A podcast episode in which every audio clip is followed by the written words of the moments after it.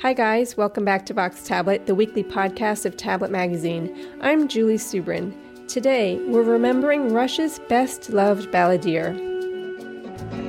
Но что-то конни мне попались привередливые и дожить не успел мне допеть, Vladimir Vysotsky would have turned 75 this week. And though he died more than three decades ago, he's still revered in Russia as a singer and poet who captured the mood and the soul of a dejected generation. But while Vysotsky was clearly a product of his time and place, which is to say post Stalinist USSR, his music and its message have found their way into social movements all over the world, including, most recently, the tent protests in Israel. Today on Vox Tablet, Liel Leibovitz is looking at the too short life and enduring afterlife of this remarkable man. This week would have been Vladimir Vysotsky's 75th birthday. Even explaining who he was is a complicated act. Imagine a poet and a singer like Bob Dylan, who has the good looks and tragic life of James Dean and the moral gravitas of Ai Weiwei. For Russians, he was the voice, the face, the soul of his generation. Vysotsky was the son of a Jewish colonel in the Red Army. He disappointed his parents by dropping out of engineering school and becoming an actor instead. He was talented, but his voice, his teachers told him, was truly awful. Vysotsky's solution was to revel in his imperfections. He wanted to sing. Дорога дальняя, дорога дальняя, казенный дом, быть может старая, тюрьма таганская, меня парнишечку по новой ждет Таганка. It wasn't just a whim. It was the 1950s, a time of thaw after Stalin's death. And all over Russia, the prisoners of the dictator's gruesome labor camps were coming back from the cold. Vysotsky was mesmerized by these men and women, so many of whom were, just like him, the sons and daughters of respectable middle class, often Jewish families. He learned the songs they had sung in the camps, sung them on stages all over Russia, and soon he started writing his own material. Но сегодня опять как вчера Обложили меня, обложили Гонят весело на номера He was an instant hit. His songs were folk songs of sorts, ballads, but always with the same three chords, always in a minor key, and always with a rhythm that made the pulse quicken. And the words were astonishing. Vysotsky was partly allegorical, partly conversational, he used dirty words, beautiful idioms, and told stories about people who were thoroughly recognizable. In a place where culture was dominated by grandiose propaganda, such depictions of ordinary life were radical. In one famous song, Dialogue in Front of the TV Set, he describes the dismal evening of a couple sitting in front of the tube and watching mindless entertainment while talking about the hardships of life and the drunkenness of everyone they know. Watch Vanya, now the acrobats are starting. Those cartwheels, wow, the tall one with a hat. The other day at our factory party, Comrade Satikov, he jumped around like that. This, of course, presented the authorities with difficult questions. Had Vysotsky been explicitly anti Soviet, they could have arrested him or exiled him. But he was something more. He was un-Soviet, singing about normal life, about suffering, about alcohol, about sex, about war. What could he be accused of? And he was too popular to censor. So rather than ban Vysotsky from singing and risk making him an even bigger hero, the Soviet authorities practiced containment. He could perform, they said, but only with special permission. But Vysotsky was smarter. He traveled the country, playing many of his concerts far from the prying eyes of the apparatchiks in Moscow.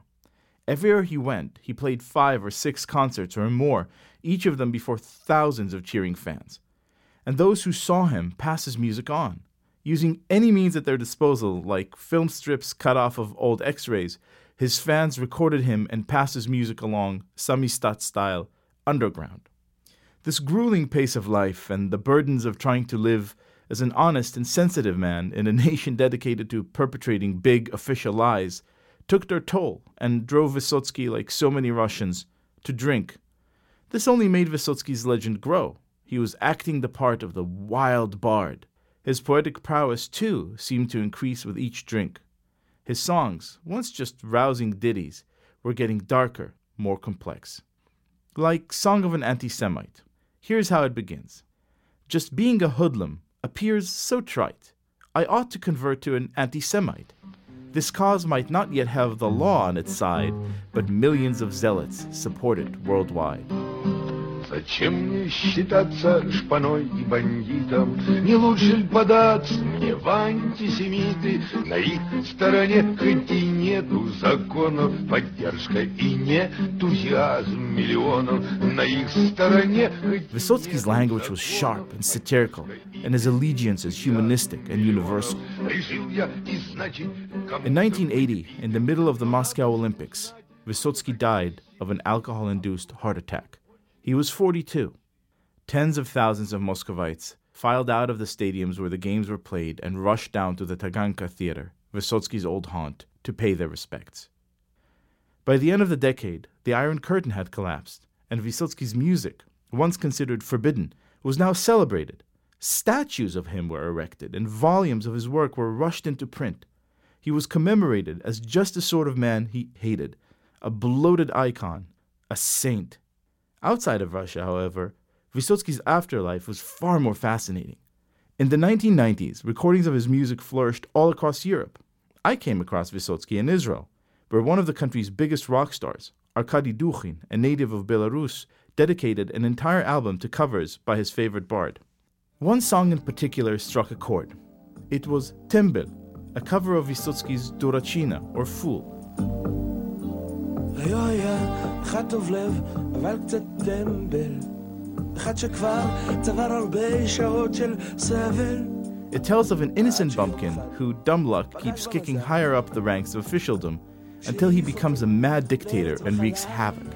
Vysotsky had probably written the song with Stalin in mind, but it suited every bumbling general and two bit politicians milling about Israel's halls of power.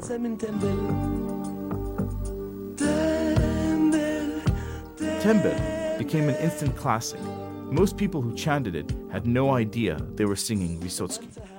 In the summer of 2011, when thousands of Israelis set up tents in the streets of Tel Aviv to protest the skyrocketing cost of living, Dukhin stopped by with a small keyboard. He played Tembel. By the time he reached the refrain, the audience was singing along, clapping, not just enjoying the song, but believing in it. And that's the power of Vysotsky. He was thoroughly Russian, but he worked just as well in translation. He sang about the indignities of life in an oppressive regime, but the same indignities rang true decades later in free societies. When he died, one of the fans gathered outside the theater said, We often hear that we are worth nothing, that we have no freedom. All of that is true, but when you hear it over and over again, you are caught by despair. God, what kind of nation are we? And then it comes to us we have Vysotsky. Those of us who are fortunate not to live under oppression may not value Vysotsky in quite the same way, but his spirit continues to guide us all the same. For Vox Tablet, I'm Liel Leibovitz.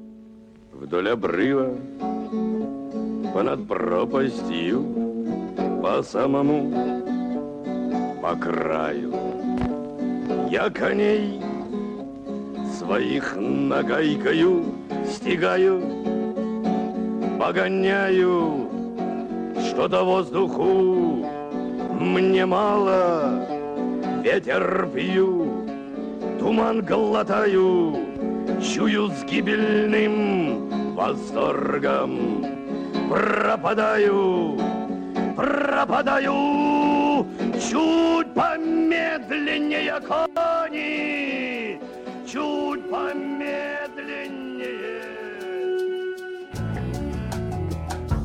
Liel Leibovitz is a senior writer for Tablet magazine. What do you think? Do you think it's true that Vysotsky's music speaks to the human condition, or does it have more of a Soviet had to be there kind of vibe? Let us know. Go to tabletmag.com, click on today's podcast, and post a comment. You've been listening to Vox Tablet. I'm Julie Subrin. Thank you so much for tuning in. We've got some great conversations coming up, so don't change that dial or, you know, whatever, podcast.